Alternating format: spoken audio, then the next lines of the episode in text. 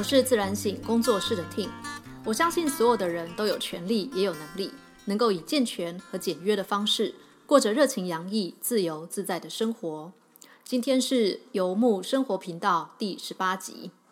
第十八集同时也是我们这一季企划的最后一集。那今天的主题是在日常生活当中冒险，生活就是旅行。主要在这一集节目内容当中，我想要跟大家分享的是，我是如何花了好几年的时间，慢慢的进入旅居生活的。其实我觉得生活当中所有的事情都是这样，我们想要在生活当中，无论是养成一个新的习惯，或让什么样的改变发生啊，通常它不会一次就成功，除非那是比较小的事情，可能有有机会啦。但我觉得真的是。足够重大，然后也非常珍贵，然后非常重要的改变的话，它其实不会一次就成功。我其实对于旅居生活的体验啊，大概从头到尾也花了五六年的时间。我第一次强烈的感觉到旅行的力量，还有就是那个不同的文化带来的强大的冲击，甚至他回过头来在旅行结束之后还冲击到我的现实人生啊。其实是二零一四年的一月，那时候我去摩洛哥，那只能说回教文化还有非洲，它其实真的是距离我原本生活的那个文化实在是差太多，那环境真的差太多，人也差很多。然后后来，例如说一五年去了西班牙，一六年的时候是我第一次去外国上英文的瑜伽训练。不过那时候我们去的时候，其实是跟着台湾的课程一起去的，所以台湾这边其实有派翻译一起过去。但一六年那时候是我第一次用英文上瑜伽课，然后遇到很多来自不同国家的瑜伽练习者。一七年的时候，我第一次尝试了从欧洲到亚洲一个比较长时间的旅行。我记得那时候旅行了大概五十天左右。当时原本的计划是一个人出发，但我真的觉得老天爷其实给我安排的蛮好的，因为我后来回想啊，发现其实我那一整路哦都有人陪。我去伦敦的时候，在伦敦念书的朋友，他其实是网友，超妙的，所以我出国的时候是被网友接待。他刚好就是期末作业也写完了，然后有非常多的时间，每天可以陪我到处去玩。然后等我到了德国的时候，我的刺青师正好在那里，然后他还比我早去一个礼拜，所以我在德国那个礼拜，因为他们已经熟了那个地方，也是带我到处去玩。等我到了荷兰的时候，我有学生举家移民去那里，所以也是每天都有人接待。那等我回到泰国的时候，其实很快我也就在瑜伽学校里面开始我自己的课程。所以其实那一趟旅程看似。就很妙，就是我其实没有从台湾带旅伴去，但路上好像沿路上天都有帮我安排好，可以陪伴我，可以照顾我，然后可以不要让我那么紧张。那我觉得我也是透过一年又一年、一次又一次的练习，慢慢的越来越了解到什么叫做一个人一个人去旅行，然后什么叫做一个一段比较长时间的旅行。那一八年的时候，我自己是把重心放在进修上面。所以一八年的时候，我花了六周的时间，呃，进行我的瑜伽训练。同一年年底，我就失去了我的工作室，于是，一一九年就几乎一整年都不在台湾。回想起来，其实那个旅行的力量是一年接着一年，连续五年、六年，然后慢慢慢慢练习出来的。那这些旅程共同的点是什么呢？没错，共同的点就是回家。每次一段旅行结束之后，就要回家啊。然后我在二零二零年的时候，我想就是彻底的练习旅行之后的回家生活。有的时候旅行带给我们的那个感动和体悟啊，还有那个异国元素非常迷人的部分，真的非常强烈。那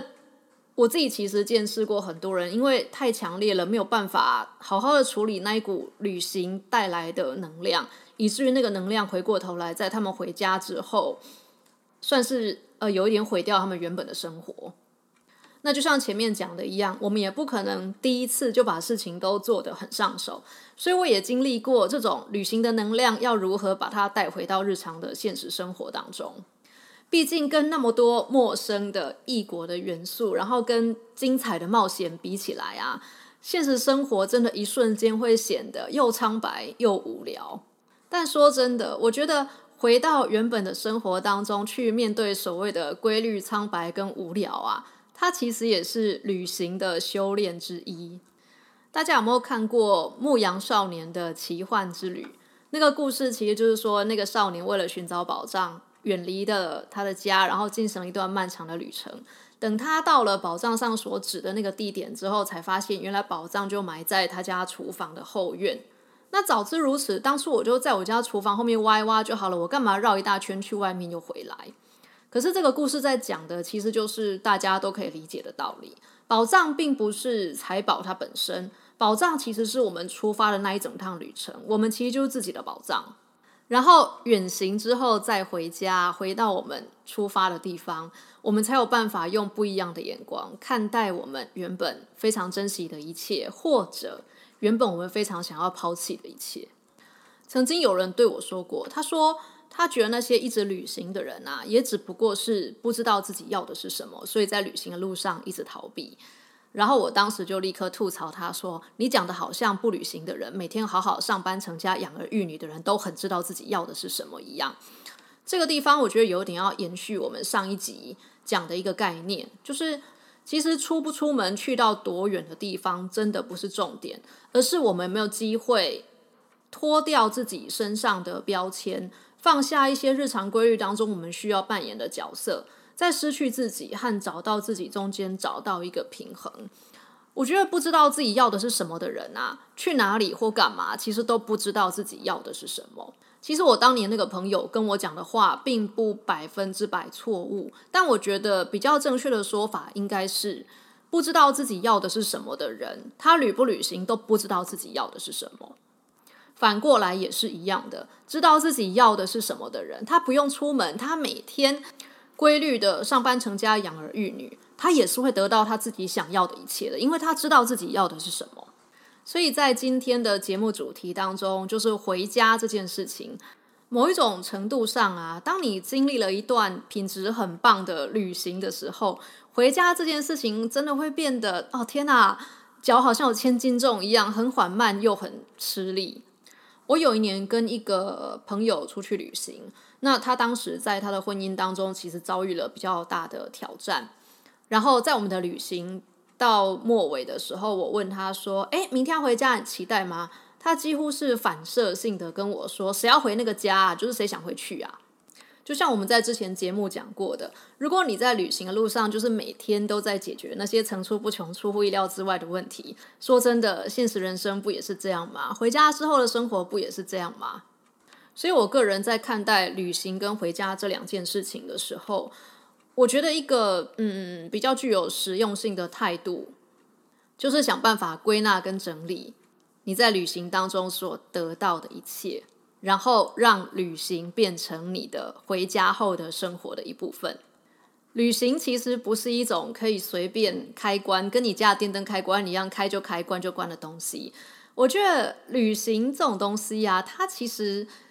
当你第一次出门去旅行，或你第一次体验到旅行的魅力的时候啊，它其实就很像你种下了杰克的那一颗魔豆。那个魔豆它是会长出通天的大藤蔓的，那个旅行的欲望跟旅行这件事情的生命力啊，它其实很有机耶。我觉得那是一种它会持续的一直长大，然后变得越来越成熟的一种生命的态度，或者可以说是一种会变得越来越成熟而完整的人生哲学。所有我们在旅行的路上那些。可以做的事情，可以应用的秘诀，其实，在我们的现实生活当中，它一样是行得通的。例如说，我之前讲过，跟你说慢下来，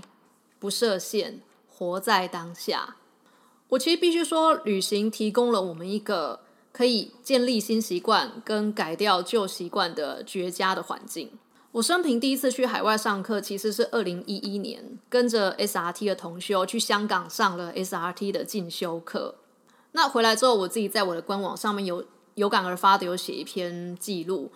当时是觉得一样是上 SRT 的课啊，在台北上课，请你上完课之后回到你原本住的环境，然后原本住的地方，吃着平常很熟悉的食物。对我来说，我觉得上课的东西有点像是知识，就是知识。可是第一次去海外上课，那时候在香港的时候啊，下了课之后也还是跟 SRT 的同学在一起，然后吃着不一样的食物。我觉得，然后看到不一样的风景，听着不一样的语言，我觉得那种所有的感官同时开启，然后接受全新的刺激，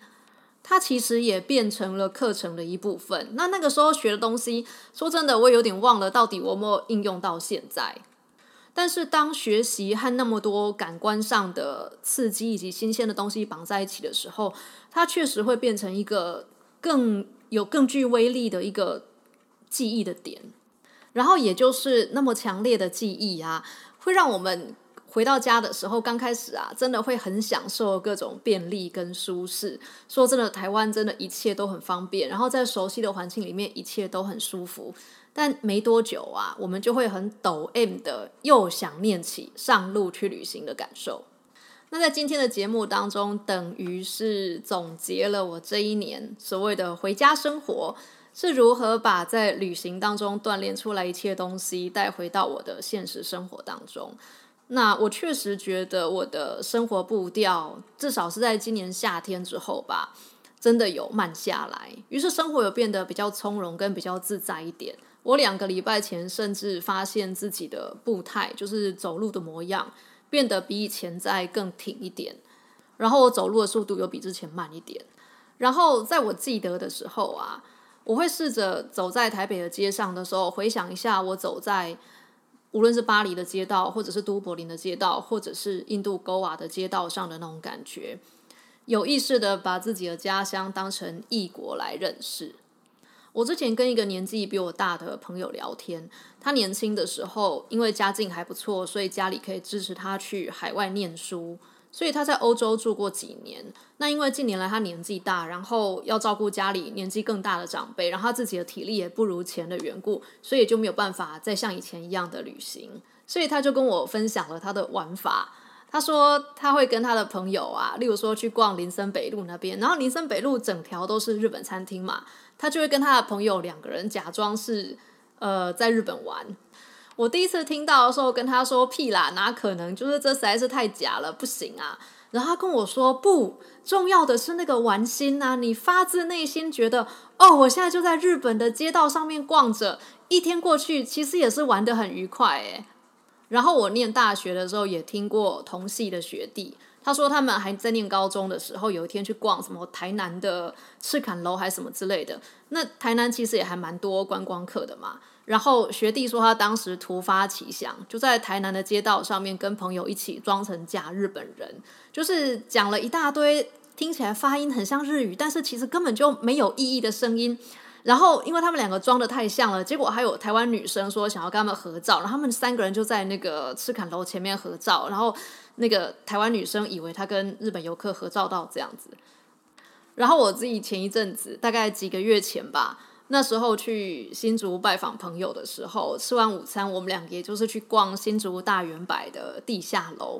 然后朋友他，我朋友其实他也是很爱旅行的人，之前也曾经在日本有过比较长的打工度假的时间。然后他很高兴的带我去一家大圆柏下面的一家那种日本的超市。他就说：“我带你去逛那个，可以解除一下想要出国的瘾。”我说：“日本超市我逛过啊，City Super 吗？”然后他就说：“不，那一家杂货店的，它里面东西放的就乱乱的。你进去的时候，真的会有一种哇，你人在日本的感觉。”然后我就跟他走进去，哎，真的真的很有在日本的感觉。于是我们就在那个店里面哦，啊，流连忘返的转了一圈又一圈，然后在里面聊天。其实没有买什么，然后。里面的东西其实也都还蛮普通的，真的就是日常用品啊，巧克力啊、零食啊、饼干啊、饮料啊等等之类的。但真的像我朋友讲的耶，店里面那种乱乱的感觉啊，一时之间有一种真的回到日本旅游的感受。人其实真的是习惯的动物，然后我觉得时不时的，例如说生活当中有跟朋友聊到这样子的事情啊，然后。以一种不一样的心情去走那个比较有异国风味的街道啊，其实我觉得都会有一种 OK 提醒我平常的时间，用新的眼光跟新的态度去认识自己原本已经走熟了的街道。那也如同我在上礼拜的节目当中分享到的，我们之所以要跟别人相处在一起，就是为了要理解到别人跟我们有多么的不一样，我们就是注定不一样。那我成长的过程，几乎在每一个就学的阶段都有遭遇过霸凌，就是校园霸凌，只是规模大跟小的差别。所以我其实生活当中有很长一段时间是对人不感兴趣的。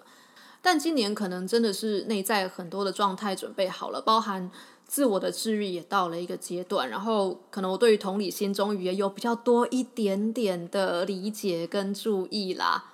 所以我今年也也比较能够做得到，把生活当中会遇到的人啊，假装他们是我在青旅当中遇到的背包客，比较能够在闲聊的过程当中对人保有正向的好奇心。我之前的状态比较像是工作的很辛苦一段时间之后，跑出去外面旅行一段更长的时间。那因为在旅行的过程当中没有什么工作可以做嘛，于是就有了很多的时间可以对人保持好奇，然后跟人闲聊，然后在闲聊的过程当中感受你我都是从不一样的文化当中长起来的。那他的文化带给我冲击，以及我的文化如何的呃冲击他吗？应该可以说冲击他啦。可是认真讲，我们现实生活当中会遇到的家乡的人啊，他们跟我们也有那么多的不一样啊。就像你也可能会觉得你的主管跟你的同事怎么那么难搞啊，真是搞不懂他们在想什么。我自己是不会在网络上比战的人，但我以前也真的很少去看我的同温层之外的人究竟是在写些什么和想些什么。但今年经过了年初的大选啊，然后我们也见识到了。韩粉和英粉之间非常非常不一样的政治立场的时候，我觉得今年我还蛮有意识的去理解和去搞懂，以及去聆听到底不同意见的人究竟他们主张些什么，以及他们的逻辑是如何推演出来的。那说到不同意见之间的聆听和理解啊，我个人还蛮推荐最近的一本新书的，就是唐凤的《我所看待的自由与未来》。这本书它其实蛮好读的，很流畅。然后里面他有提到一个三 C 思考的概念，就是在思考的时候要有批判性、关怀性跟创造性，去思考自己为什么这样想，别人为什么这样想，以及别人这样想的原因。然后进行讨论的时候，顾虑到他人的感受，并且再进一步的去探索，能不能够有一些更有原创性的想法，并且创造出属于自己的东西来。其实我真的觉得万法归宗。按照书里面所提到的，唐凤其实是在跟福大的哲学所的学生互动的过程当中体验到这样子的经验。我则是在旅行当中以及回家之后体验到，每个人的意识形态啊，都只会让我们看到自己想看的。那别人注定了就会跟我们的意见不一样。我觉得在旅行的过程当中，我自己后来渐渐养成的习惯是，就是当成对方给我一个机会，让我可以看看他的世界，慢下来，不做评断，活在当下。所以不急着去批判对方，或者是为对方贴标签，说哦你错了，或者是哎难道我是错的吗？不急着去判断对错好坏，慢下来。用耐心跟宽容的态度去用不一样的角度，然后有更多的角度，我觉得反而可以让我们更能够看到事物原本的样子。我在旅行的路上遇过心胸非常宽大，然后态度非常自在，然后真的是很棒很棒的旅行者。但是我也遇过倚老卖老、见面就是要教训人的旅行者啊。可是所有的人其实都给了我们一个机会，让我们看见。别人跟我们有多么的不同，无论是在旅行的路上，或是在现实生活当中。旅行另外一个很动人的部分是，就像我前面讲的，我在旅行的路上会遇到很多我真的觉得很棒的旅行者。这些人总是能够激发我在日常生活当中把他们最好的特质活出来，变成我心中我真心喜欢，我也真心觉得很佩服的那种人。然后我觉得我有一个奇怪的强迫症，就是我出发旅行之前哦，我会很焦躁的在我家丢东西。我想这是因为在打包行李的过程当中，我发现我需要东西就那么一点点而已。而且在打包行李的过程当中，难免会四处找嘛，就是哦，那例如说内裤要带两条啊，那我就要把就是整个衣柜我就顺便整理起来了。然后可能在例如说要带保养品的过程当中，我可能就顺手就发现了过期的面膜之类的。打包行李，某一种程度对我来说是一种房间的解压缩。然后通常整个行李打包完之后，就是那个箱子的拉链都拉起来了，我的房间都还持续在那种被清空的过程当中。然后等我回到家 unpackage，就是把行李打开来，把东西全部回归旧定位的时候呢，我会又在很焦躁的又丢一轮。可是，在那种很焦躁的情绪底下被丢掉的东西呀，说真的，我觉得有时候我在那个很焦躁的状况底下没有办法做最好的决定，所以有时候丢掉的东西呀，可能没多久之后，哎，又被我花钱再买回来。所以这个又会回到我们节目一开始的时候所讲的，其实真的不是所有的事情都能够一次就做得很好。就算是断舍离呀、丢东西呀、整理房间啊，我也还是会惊艳到这种丢错东西，或者是没有办法好好丢东西。然后那真的也就是一年又一年的反复练习，然后至今我也还在练习当中。然后我自己在旅行的路上啊，其实。我也还是会持续我的远距的线上的工作，所以我还是会接一些线上的咨询个案嘛。那回家之后也还是会重新调整一下跟工作之间的关联啊，重新发现工作的乐趣。在海外旅行的时候是冒险，换新的工作，换新的住处，或者是把很久没有做的工作捡回来做。例如说我在海外旅行了几乎一整年的过程当中，我就几乎一整年没有开团体的工作坊啊，那等于我。告别了这样子的工作形态，几乎一整年之后，回过头来再重新教课。通常我会经验到的，并不是生疏或者是不上手，正好相反，其实会有很多新的东西跟新的可能性发生在同样的课程当中。我曾经听一个旅行者跟我分享过一件事情，他说他觉得离家其实蛮好的，因为没有人会对他假笑，然后也没有人会在他背后八卦他，也没有人会对他的失败。幸灾乐祸，然后也没有人会嫉妒他的成功。对他来说，出国不光是拔掉自己身上的标签，而是连别人看你的时候，你身上都没有任何的标签。那几乎可以说是一种去另外一个地方重新做人的概念。就像我们在上一集节目当中有讲到，旅行其实会让我们在物质短缺的情况底下，不得不用最真实和最原始的自己跟这个世界互动。我后来渐渐注意到这个特征之后，也才有办法在回到家之后，依旧试着让那个真实而原始的自己，在恰当的时间出来跟这个世界互动。原本这个真实而原始的自己啊，它只有在物质短缺的时候会出现。但我觉得现在那样子的我自己，非常真实而且敢于冒险的自己，它存在的时间越来越长了。持续的学习，保持觉察，保有创意，然后在日常生活当中，还是要保有那个冒险的心。这其实就是不要设限的一种生活态度。如果旅行突破了我们原本生活的规律的局限，甚至突破了国界的局限的话，在回家之后的日常生活，也记得也记得让自己的心灵和行动不设限。我觉得这也是一种创造自己的自由的方式。那如果我们要持续的、尽可能的延长这个自由感的话，非常重要的一件事情是，东西千万不要增加。所有对我的旅行没有帮助、带不上路的东西呀，我现在都不买了。当生活能够变得简单的时候，心灵以及自由才会有能够呼吸跟成长的空间。然后节目的前面不是我花了比较多的时间谈到包容跟聆听跟我们不一样的意见吗？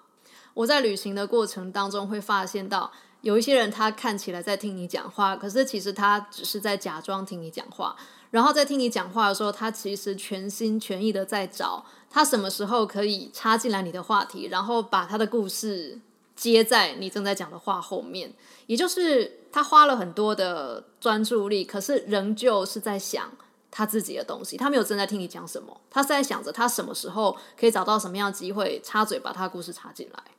但如果你是真正的以一种，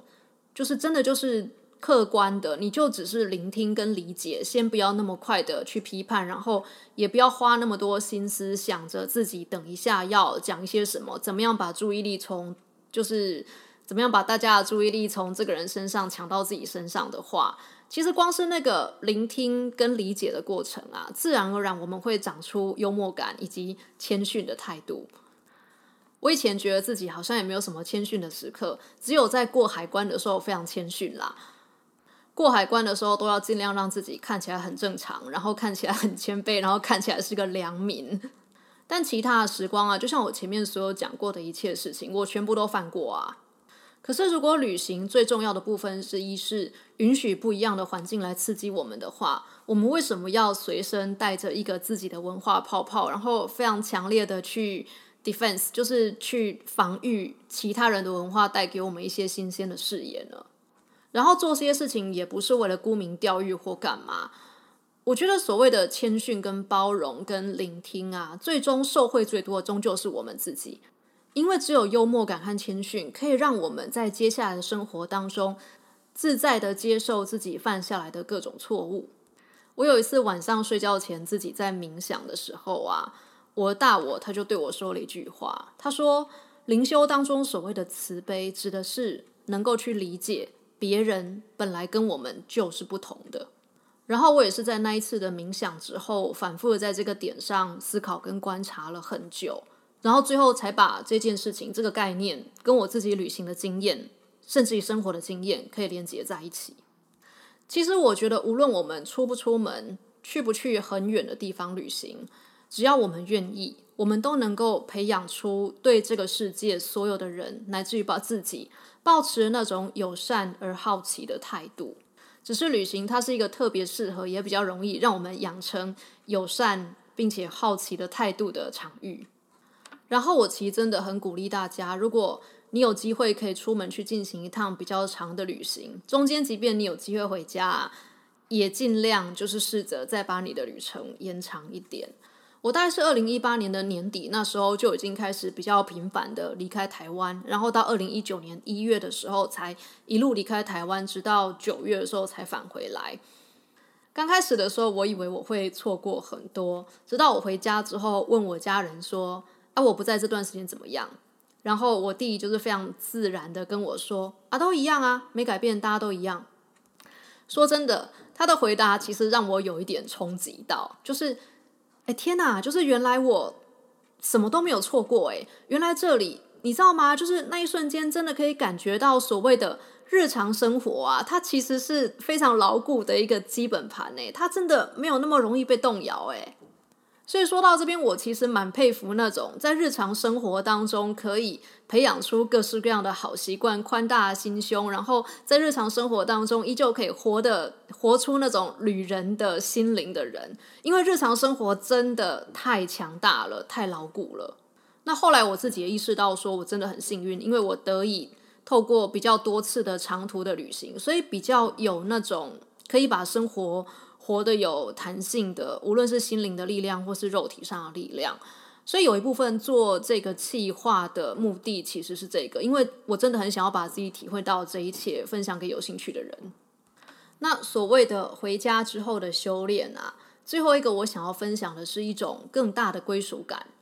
举一个例子来说好了，呃，我曾经有六年的时间住在嘉义，因为那时候在。民雄求学的缘故，所以当我跟别人聊到嘉义的时候，我就会很自然的说：“哦，有我在那边住过六年，然后那里我喜欢吃什么，我去过什么地方，当年什么东西我很想念。”然后，例如说我坐着火车经过嘉义、经过民雄的时候，看着那个熟悉的街道，其实我就会有一种归属感。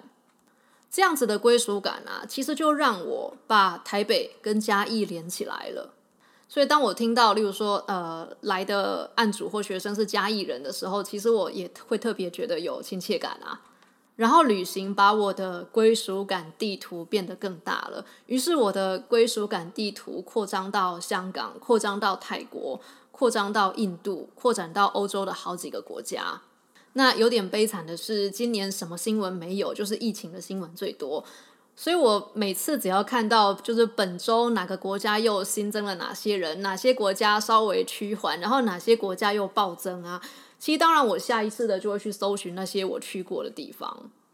那不要讲那么悲伤的事情的话，我在书店当中，例如说我看到西班牙红酒的介绍啊，然后或者例如说我看到《风云京都》那本书的时候，我也会比较有机会，比较有意愿，愿意把它拿起来翻一翻看一看啊。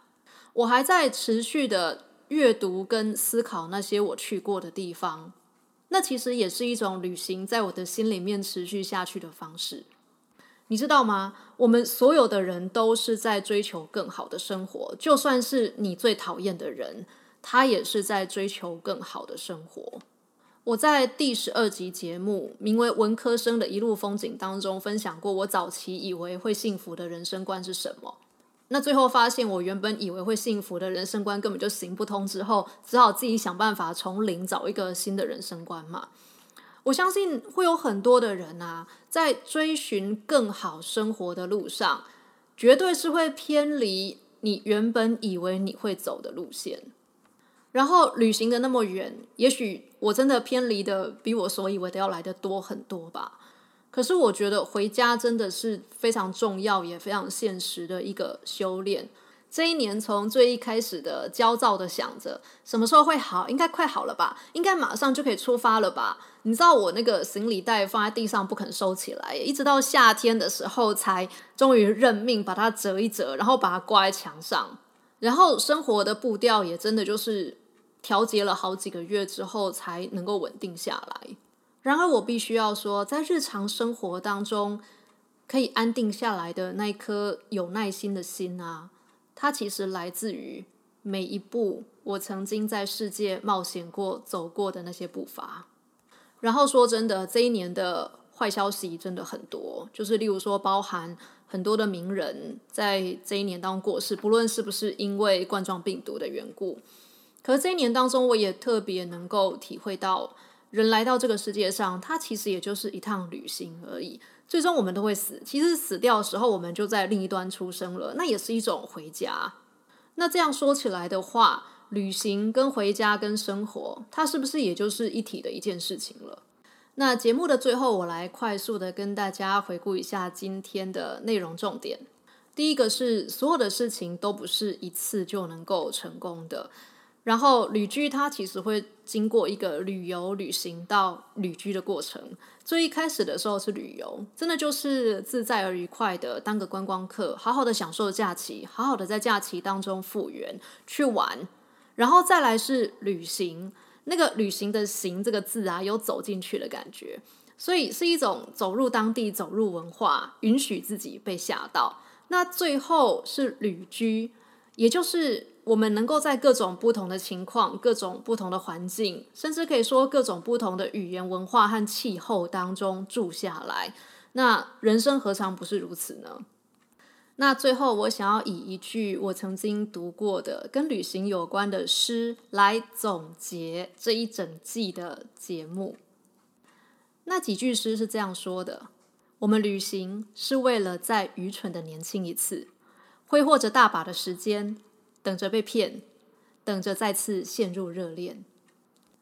很感谢大家收听这一季的节目。那在今天的节目之后，我会休息个几周，具体的时间我会写在我的粉丝专业上面。因为接下来几周，我希望可以有充裕的时间把下一季的计划给做好。很感谢大家陪我一起完成，这是我第一次用一个比较大型的企划做了一个串联的声音节目的经验。我自己觉得很有趣，然后收获也很多。那我希望这几集的节目又带给大家一样的感动。好，那么我是自然醒工作室的 tin 在这里跟大家分享灵性落实与打造理想人生的大小事。说真的，创造自己的人生比中乐透爽多了。今天谢谢你，如果你喜欢我的节目，请帮我点五星评价，并且留言给我。我们二零二一年见，拜拜。